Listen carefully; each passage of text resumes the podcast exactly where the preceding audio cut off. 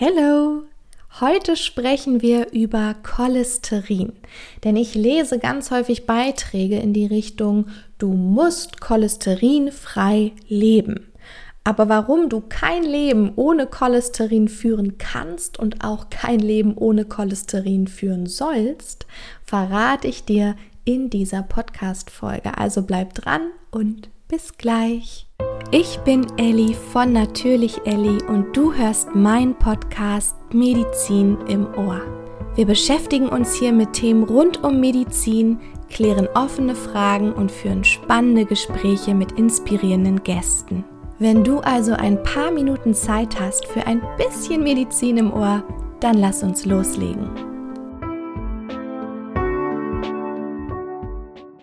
Lass uns mit der grundlegenden Frage starten, was ist überhaupt Cholesterin? Das kann ich dir verraten. Und zwar ist Cholesterin ein polyzyklischer Alkohol aus der Gruppe der Steroide. Ich weiß, jetzt ist in deinem Kopf so, hä? Und überall irgendwelche Fragezeichen, die aufblinken. Gar kein Problem. Also, Cholesterin ist ein Lipidmolekül und deswegen liest du auch ganz häufig, dass Cholesterin eine Art Fett ist. Also es besteht aus Lipidmolekülen. Jetzt weißt du also, was Cholesterin ist. Also entweder merkst du dir, es ist ein polyzyklischer Alkohol aus der Gruppe der Steroide oder ganz vereinfacht ein Lipidmolekül. Aber warum ist Cholesterin denn so wichtig? Warum habe ich im Intro gesagt, du kannst kein Leben ohne Cholesterin führen? Was du dir unbedingt merken solltest, ist, dass Cholesterin eine riesengroße Rolle spielt als Membranbestandteil unserer Zellen. Also Cholesterin ist Bestandteil jeder Zelle und ist hier für die Stabilität sehr, sehr wichtig. Aber das war noch nicht alles, denn Cholesterin dient außerdem als eine Art Baustein für unsere Gallensäuren und auch den Steroidhormonen. Da habe ich jetzt direkt eine kleine Quizfrage für dich. Was zählt nochmal zu den Steroidhormonen? Weißt du's? Genau, also einmal unsere Geschlechtshormone, dann die Glukokortikoide und auch die Mineralkortikoide. Okay, also wir wissen jetzt, dass Cholesterin wirklich essentiell wichtig ist, da es Bestandteil unserer Zellen sind. Aber wie gelangt denn Cholesterin jetzt in unseren Körper? Es ist so, dass Cholesterin nicht nur über die Nahrung aufgenommen wird, sondern auch körpereigen synthetisiert werden kann. Denn es ist grundsätzlich so, dass eigentlich jede Zelle zu Cholesterin-Biosynthese befähigt ist. Aber diese Synthese findet vor allem in unserer Leber statt, im Gehirn und im Darm. Jetzt denkst du dir vielleicht, was, warum denn im Gehirn? Das hat doch ganz andere wichtige Funktionen. Ja, aber Cholesterin kann die Blut-Hirn-Schranke nicht überwinden und genau aus diesem Grund muss unser Gehirn den eigenen Cholesterinbedarf selbstständig decken können. Okay, also du merkst dir, hauptsächlich wird Cholesterin durch die Leber synthetisiert, aber Gehirn und Darm spielen auch eine Rolle, beziehungsweise grundsätzlich wäre jede Zelle in der Lage, selbst Cholesterin zu synthetisieren. Und dann gibt es natürlich noch das Cholesterin, was wir über unsere Nahrung aufnehmen. Und hier ist besonders viel Cholesterin in vor allem tierischen Lebensmitteln, also zum Beispiel Innereien, Butter, aber auch bestimmte Fischsorten und auch Käsesorten. Schau dir dazu am besten nochmal eine Tabelle im Internet an, wo du genau sehen kannst, wie viel Milligramm Cholesterin ist in welchem Lebensmittel enthalten. Okay, dann haben wir jetzt auch geklärt, wo Cholesterin überall synthetisiert wird und dass wir einen anderen Teil von unserem Cholesterinbedarf über die Nahrung zu uns nehmen. Cholesterin hat eine ganz besondere Eigenschaft und zwar ist Cholesterin apolar, also unpolar und vielleicht klingelt jetzt eine Glocke bei dir, aber unpolare Stoffe lassen sich nicht in polaren Lösungsmitteln lösen. Was bedeutet, dass Cholesterin nicht wasserlöslich ist?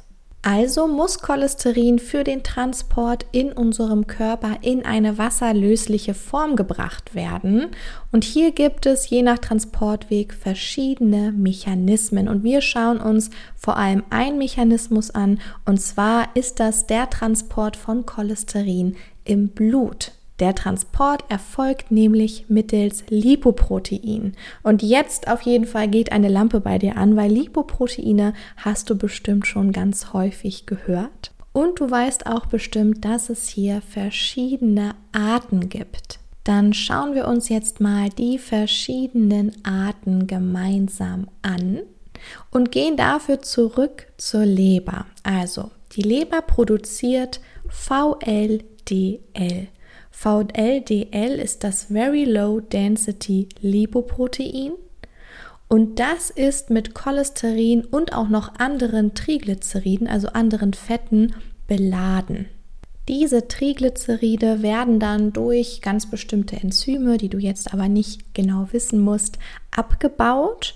Und die Struktur des Lipoproteins verändert sich in eine Zwischenstufe, die man dann IDL nennt und aus dieser Zwischenstufe entsteht dann das LDL-Cholesterin, also das Low Density Lipoprotein. Und dieses LDL als auch die Vorstufe, also das VLDL, ist wichtig, um von der Leber in die Gewebe transportiert zu werden, also von der Leber in die Peripherie. Dafür ist das VLDL und das LDL zuständig. Vielleicht verbindest du das LDL auch mit einem kleinen Merkspruch und zwar lass das lieber. Denn das LDL zählt zu der cholesterinreichesten Untergruppe der Lipoproteine. Also fassen wir nochmal zusammen. LDL wird in der Leber durch bestimmte Zwischenschritte synthetisiert und transportiert dann Cholesterin und natürlich auch Cholesterinester von der Leber weg ins Gewebe, in die Peripherie. Wenn du dir das jetzt vorstellst wie eine Autobahn, dann hast du auf der einen Spur jetzt das LDL, was Cholesterin von der Leber wegbringt. Auf der anderen Spur haben wir jetzt das HDL, also den Transport von der Peripherie, von den Geweben wieder hin zur Leber. HDL, da kennst du bestimmt, wenn du den ersten Merkspruch auch schon kanntest, den Merkspruch Hab dich lieb. Übersetzt bedeutet HDL High Density Lipoprotein, also es ist die Untergruppe der Lipoproteine mit der höchsten Dichte. Und die Aufgabe haben wir ja gerade schon kurz angesprochen, also HDL transportiert Cholesterin und natürlich auch hier wieder die Cholesterinester vom Gewebe zur Leber hin. Okay, aber warum sagt man jetzt hier HDL-Cholesterin ist das Hab dich lieb Cholesterin? Weil LDL ist Lass das lieber. Das hat den Grund, weil HDL-Cholesterin eine große Rolle spielt, wenn zum Beispiel jetzt Zellen kein Blutfett mehr aufnehmen können, also sie sind gesättigt, dann kann HDL diesen Überschuss eben abbauen. Also stell es dir so vor, dass HDL diesen Überschuss einfach einsammelt. Es hat so ein kleines Säckchen um den Hals und da packt es dann die verschiedenen Cholesterin-Ester und das Cholesterin wieder rein, was nicht gebraucht wird, weil die Zelle sagt, boah, nee, ich bin voll, ich brauche nichts mehr. Und dann werden diese kleinen Beutelchen vom HDL wieder zurück zur Leber transportiert. Und das ist so wichtig, eine so, so wichtige Aufgabe, weil wenn du dir jetzt vorstellst, dass HDL quasi aufräumt, wirkt natürlich HDL einer Ablagerung in den Arterien entgegen. Und eine Ablagerung in den Arterien ist natürlich eine große Komplikation von Cholesterin. Aber HDL wirkt dem entgegen.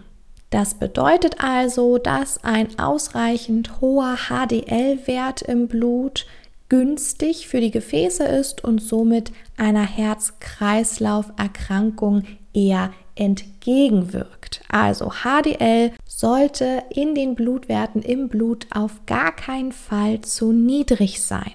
Denn die Lipoproteine, die liegen in deinem Blut in einem ganz bestimmten Verhältnis zueinander vor oder sie sollten es. Also es sollte normalerweise so sein. Es kann natürlich aber auch sein, dass sich diese Zusammensetzung jetzt verschiebt und dann spricht man von einer Stoffwechselstörung, also von einer Dyslipidemie. Und es gibt hier natürlich auch wieder verschiedene Dyslipidemien. Zum Beispiel haben wir die Hyperlipoproteinämie.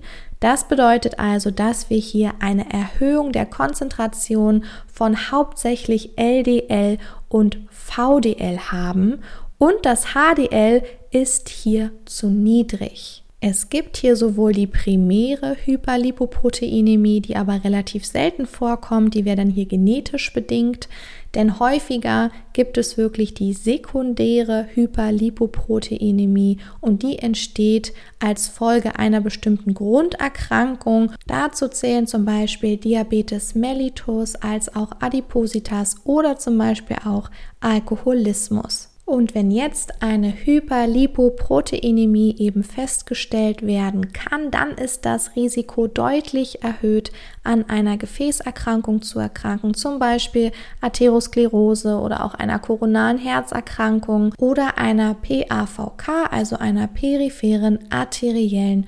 Verschlusskrankheit. Du weißt sicherlich, dass wenn es eine Hyper Lipoproteinämie gibt, dann gibt es bestimmt auch eine Hypolipoproteinämie, also eine Erkrankung, wo das Gesamtcholesterin erniedrigt ist. Ja, das gibt es auch, aber es kommt relativ selten vor und eigentlich in den Industrieländern so gut wie gar nicht. Es gibt aber natürlich Ursachen, die zu einer Verringerung des Gesamtcholesterins führen können zum Beispiel eine Hyperthyreose, eine Hepatitis oder eine chronisch entzündliche Darmerkrankung oder natürlich medikamentös bedingt, wenn jetzt hier zum Beispiel cholesterinsenkende Medikamente überdosiert werden.